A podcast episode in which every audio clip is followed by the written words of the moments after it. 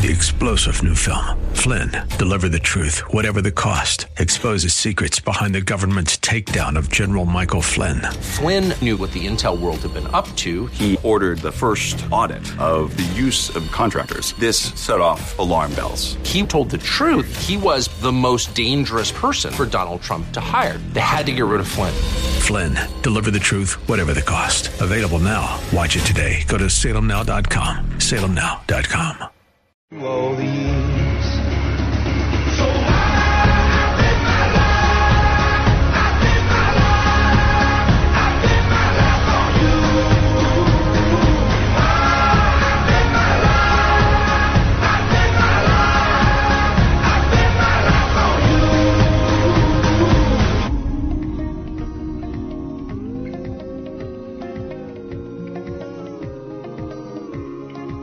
I'm Rob Black, talking all things financial, money, investing, and more. Joining me now, talk a little stock market, talk a little market update, the one and the only, Patrick O'Hare from Briefing.com. How are you, Patrick? Hey, Rob. Good morning. I'm doing well, thank you. So let's talk markets. Uh, it's been a while since we've talked. Um, year started off a little bit on the slow side performance-wise, and then it's caught back up. But all is not well, is it? Uh, not from our vantage point. Um, you know, the uh, the stock market, uh, as you allude to, has certainly had a, a, a tremendous turnaround here off the uh, February 11th intraday low, and uh, we think that that was, you know, the the two main elements contributing to that turnaround were. Uh, the market concluding that the U.S. economy is not going to fall into a recession uh, soon, and uh, and then in turn, uh, as that got filtered through the market. There was pretty much a massive short covering um, uh, contribution rally uh, that helped uh, exacerbate the gains. And then uh, I'll add a third factor. I think you saw some then some repositioning trades where those cyclical sectors that were totally abandoned in the early part of the year were then bought back again um, on the basis of this idea that the U.S. economy, while not uh, exactly strong, is not uh, necessarily um, going to slip into a recession. So you saw some real nice gains in those very heavily weighted sectors, that being financial, technology, uh, and energy and consumer discretionary in particular. Now we are slowing a little bit. It looks like in the U.S. I saw retail sales not the greatest. GDP forecasts are being trimmed back. Um, is this going to lead to a recession, in your opinion?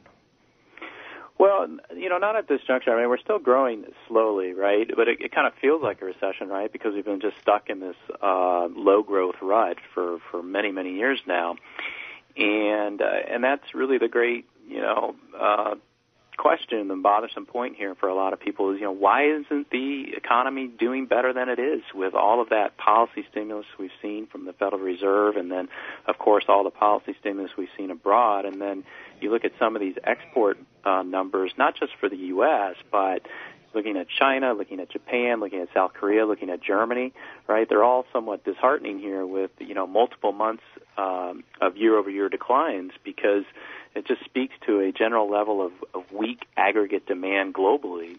Uh, and so, um, so, so that's another factor that's that's holding things back here. But I don't think we're uh, necessarily going to slip uh, fall into a recession here. But what I've been reminding Briefing.com readers is that you know this market rally that we've seen has has been built on the back of better than expected economic news.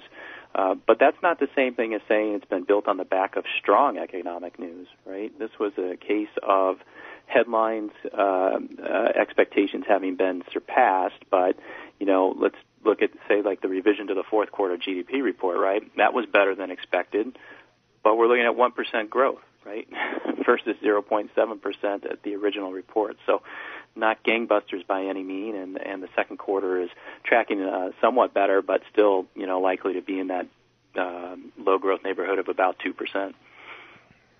Yeah, something just doesn't add up right now. The jobs numbers are too good.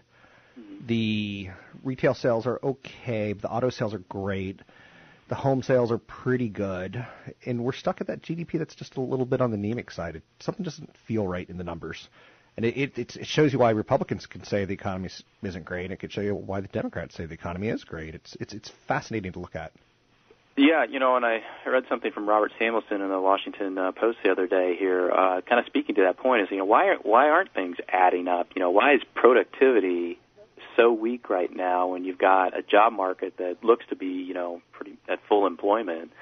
Uh, one of the uh, arguments is that the um, you know the data is not being captured accurately uh, these days in this new digital economy, and so it's not you know accounting for some of the uses of say uh, Google and uh, properly, you know, and how that factors into uh, business productivity and things of things of that nature. But um, the the, con- the concluding point of that article, however, is that you know they just don't know, right? Uh, but things are definitely uh, amiss there when you look at uh, the the tremendously you know weak levels of productivity we're seeing now.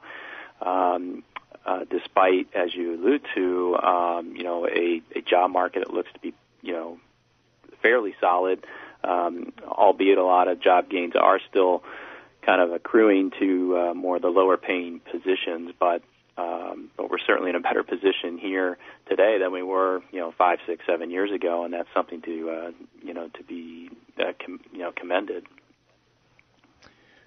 The Federal Reserve obviously meeting this week, and I think the expectation now is for maybe a June hike. Is that a headwind or a tailwind, in your opinion, for the U.S. stock markets? Well, I, I think it boils down to whether the market uh, really concludes that it believes that the rate hike is occurring for the right reasons, uh, and that okay. being that uh, the economy uh, is picking up, and with that, will uh, you'll see a pickup in earnings growth prospects. Uh, but if the you know, market is somewhat leery of that and is more inclined to think that the Fed is wanting to raise rates more to get some insurance in its back pocket in the event it needs to uh, use the policy rate uh, as a stimulus tool down the road, uh, I don't know if it will be so enthused by that type of development here. Um, but from what I can gather in listening to these Fed officials is that you know I think that they're really going to try to reorient the market's thinking uh, back to the idea that um, there could be multiple rate hikes still this year. Um, you know, the Fed funds futures market is looking at, I think, one rate hike this year. Um, and so if you continue to get positive surprises on the data and you start seeing some pickup in, in inflationary readings, um, I think the, the Fed is really going to try and clamp down on the market's very dovish view of, of where the Fed funds rate is, is likely to be by the end of the year. Any commentary on Trump and uh, the Republicans and the Democrats and what's shaping up as the political season? I guess we're kind of down to three candidates: uh, Clinton, Sanders, and Trump, sort of. Right. Well, the, the field has narrowed, um, but it seems like the element of uncertainty is still as wide as ever here. You know, as to what uh, is ultimately going to um, come about with respect to to whom the actual nominees are, are going to be, and um, the, the most I would care to want to comment on on politics here is just simply to say that the you know the uncertainty factor there still looms large, um, uh, and that we might learn uh, something more though on the other side of today's uh, primaries, important primaries in Florida and Ohio, which uh, reportedly will uh, could be a you know be all end all in terms of um, who the actual nominees are going to be. If you think Trump's going to win the election, should you invest in Canadian real estate at this point? Um, I I don't want to go there, Rob. I, I just don't I don't know at this point. I mean, even even if there's even if say he were to get the nomination, I mean, I know that there's still chatter out there. You know, maybe have some type of broker convention. You know, maybe has a plurality of delegates, but not you know an overwhelming majority of delegates. And so I don't know if necessarily that uh, that uh, if things if you get closure there anyway on the other side of the Florida and Ohio primaries, but we'll just have to wait and see. And I hope you realize I was kidding. Um, yeah, thank you. political investing jokes don't really go over terribly well. Uh, what else are you working on right now that you think is important for us to pay attention to? Well, I, I will be updating um, yeah, the briefing.com market view uh, later this week. Uh, when I did so at the end of uh, 2015, I suggested that you know there were some elements coming together that suggested there was a um, uh, an approaching storm uh, that might hit the market, uh, and that proved to be the case certainly in the early part of the year.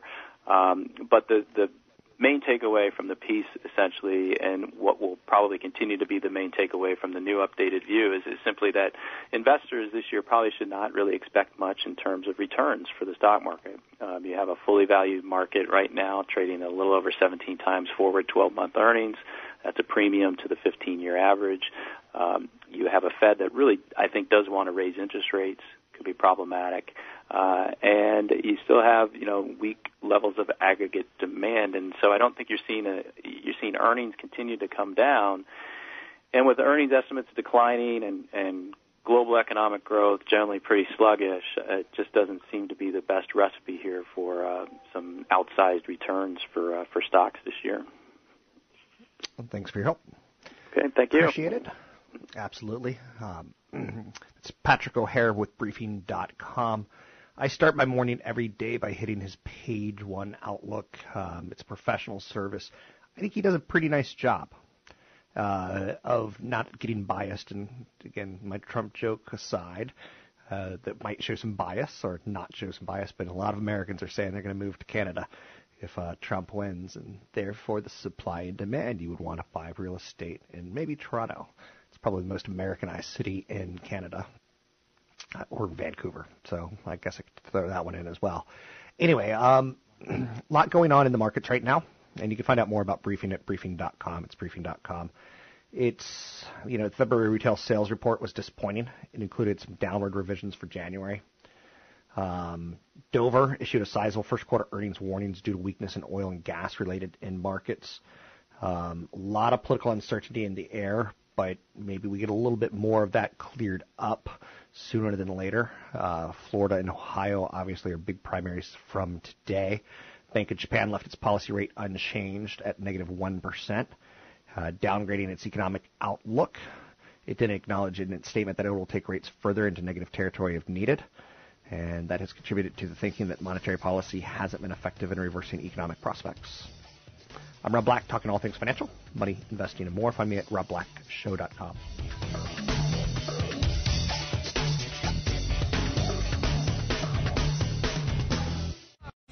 Three star general Michael J. Flynn, head of the Pentagon Intelligence Agency, knew all the government's dirty secrets. He was one of the most respected generals in the military. Flynn knew what the intel world had been up to, he understood its funding. He ordered the first audit of the use of contractors. This set off alarm bells.